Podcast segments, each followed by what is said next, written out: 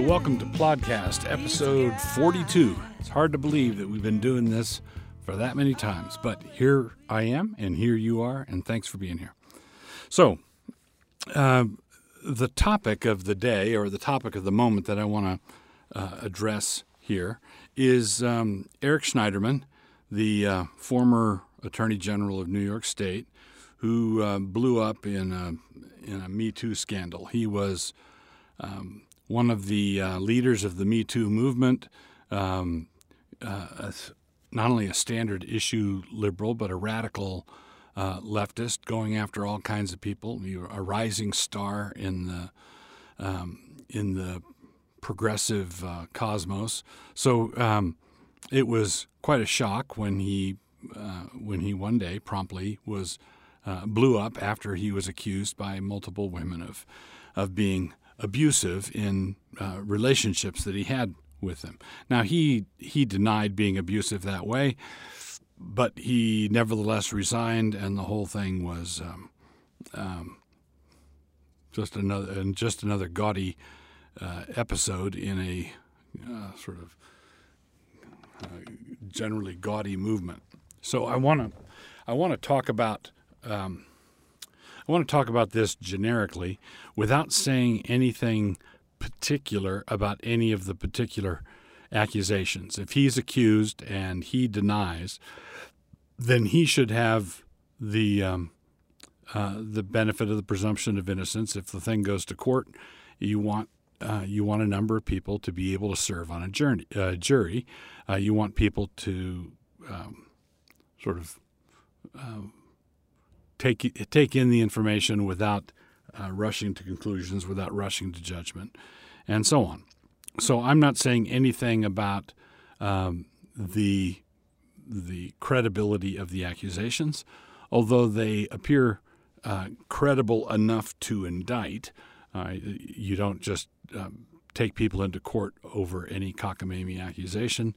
Uh, these seem uh, like credible enough to pursue it further. But when you pursue it further, you have to do so with the presumption of innocence. And so I'm not saying anything um, specific one way or the other about what happened in any of these particular instances. Uh, but I do want to use Eric Schneiderman uh, as a as a foil or as someone who is representative of that entire um, movement. Um, and and if it turns out that he didn't do any of these things, then we can use uh, we can use someone else for our illustration of the same principle that I want to uh, get at. Uh, the uh, the Me Too movement, for all its moral indignation, for all the um, uh, you know that for all the indignation that arises when women come forward and say, and that happened to me too, and that happened to me too.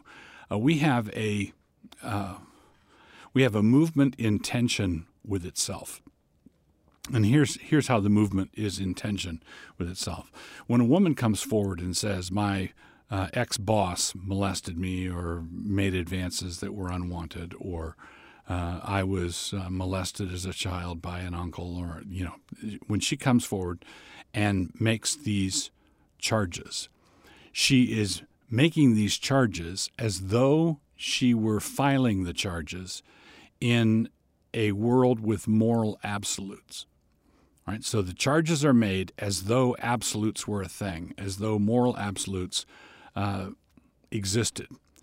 At the same time, running concurrently with this and down underneath it at the foundation, you have the uh, undeniable fact that the whole Me Too mo- movement, the whole uh, the the part of the country, the part of the population that embraces the Me Too movement is radically relativistic when it comes to ethics, when it comes to sexual ethics, when it comes to abortion uh, ethics, when it comes to transgender ethics. Um, you can do whatever you want to do. You can be whatever you want to be. Now, here's the tension. This is the tension point.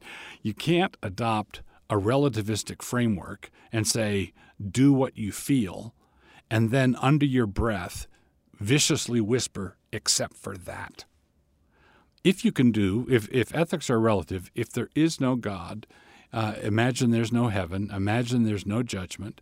Imagine there's no fixed standard of morality anywhere at any level. Uh, there will never be a last judgment. There will never be a final um, reckoning. And you are a very lustful 14 year old boy, and you've got all these little girl cousins running around. What is wrong with molesting them? Why is that wrong? And you can't make it wrong simply by having one of the girls grow up and denounce what you did very, very fiercely. That's just her. In order for the accusation to have traction, there has to be a source of um, a, a source of moral authority that overarches the culprit and the victim.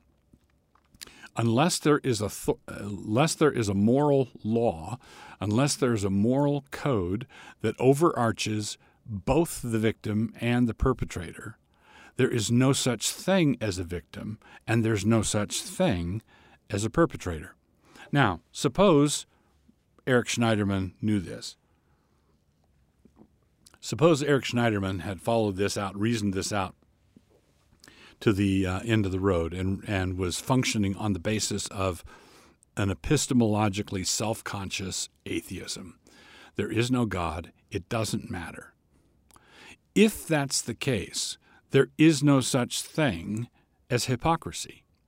Not only is there no such thing as uh, sexual crime or sexual sin or sexual molestation, there's no such thing as a perpetrator, there's no such thing as a victim.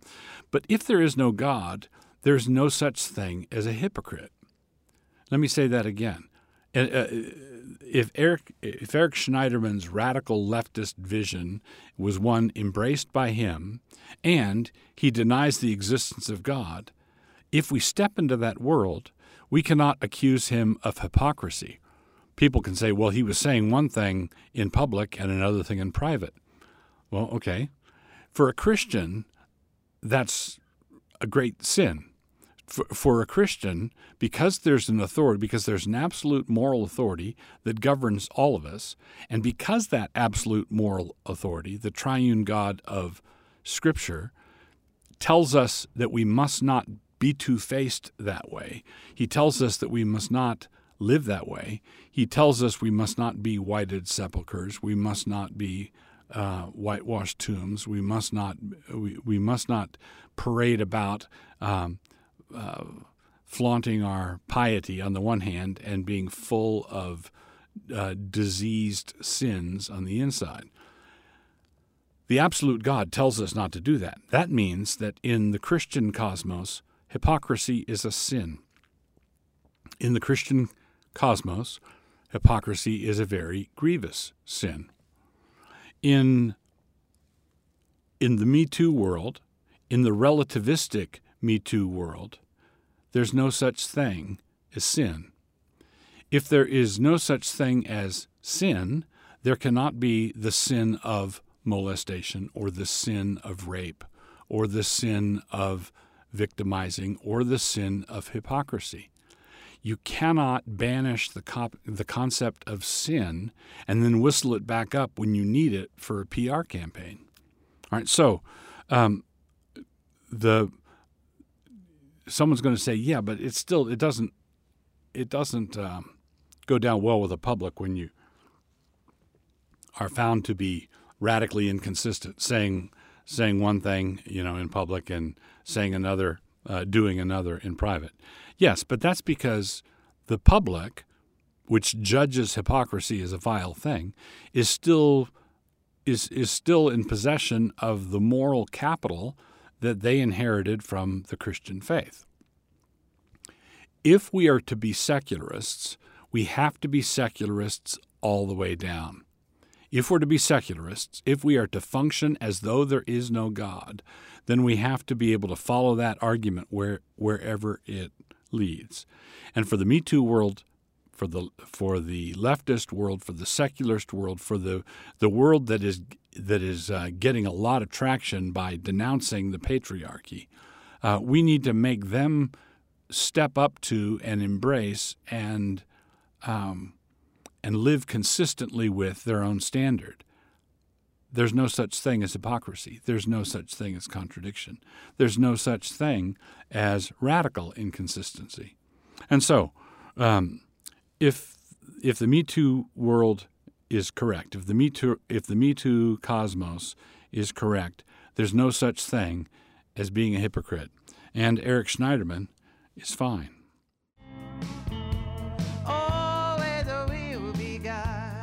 So our book re- our book review um, for uh, episode 42 is a review of Reformation worship. Now this is a book um, that it's this is a big doorstop of a book, and it's uh, both a book to read through and a and a book to have on your desk as a resource.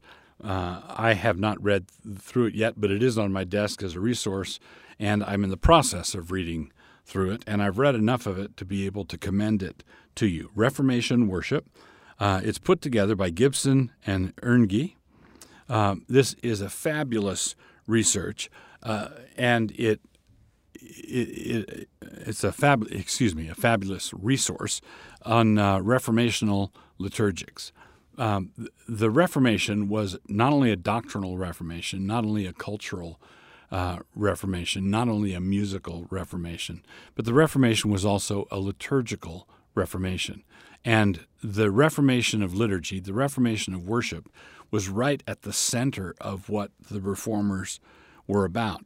And and what uh, Gibson and Earngey have have done here is they have assembled uh, some of the classic Reformed orders of worship. Uh, they have uh, provided them with fresh translations, or uh, they've cleaned. If if it was originally in English, they've um, um, modernized it, sandpapered it very nicely, and put the whole thing uh, together in one easily accessible volume. So if you want to, if you want to see what Cranmer uh, did in this place, or what Bucer did, or what Calvin uh, did, or what Luther did, uh, this is a this is this book is just um, a, a, godsend. Um, it's um, oh I, I was going to write down the uh, press. I think it's New Growth Press. Uh, so if you're if it's it's on Amazon, Reformation Worship, Gibson and Earngey, and it, it's a fabulous uh, resource for those who want to go. Uh, if those who want to go into the uh, the archives, if you will, of the Reformation and see what our uh, Reformed fathers did as they reformed worship to bring it into closer conformity with the Word of God, uh, which is a task that we need to undertake today. We've drifted off in a different direction than the medieval uh, church had done, but it's a different direction that that is uh, uh sometimes problematic in the same uh, sort of way. One of uh, in the same sort of ways. so, f- for example, one uh, example of this overlap is uh, reformational worship in, involves the entire congregation. The, the whole congregation is a worshiping organism with the minister up front and the people, you know, representing God to the people and representing the people to God. And he speaks for God and the people respond as the people. And it's a, it, it's a dynamic, active, um, uh, it's a dynamic activity involving everybody, as opposed to uh, the spectator approach to worship, which was unfortunately uh, something that happened in the Middle Ages and something that's happening again. Um, uh, some conservative Protest- Protestant churches, it's like going to a lecture or a lecture hall, and you just sit there and listen. Uh, in in more contemporary worship, it's like going to a concert or a nightclub, and you go uh, just sit there and be entertained. But you're not you're not an active participant in anything. In Reformation worship, that's not the case, and um, I think that uh, I'm not saying that any pastor, Reformed pastor, uh, who doesn't have this book should sell their firstborn son in order to get it. But uh, you know that would be that'd be against the law of God. That would not be a good thing. But I, I can tell you that you need to get it. This needs to this needs to go on your list. Reformation Worship, Gibson and Earngey. God.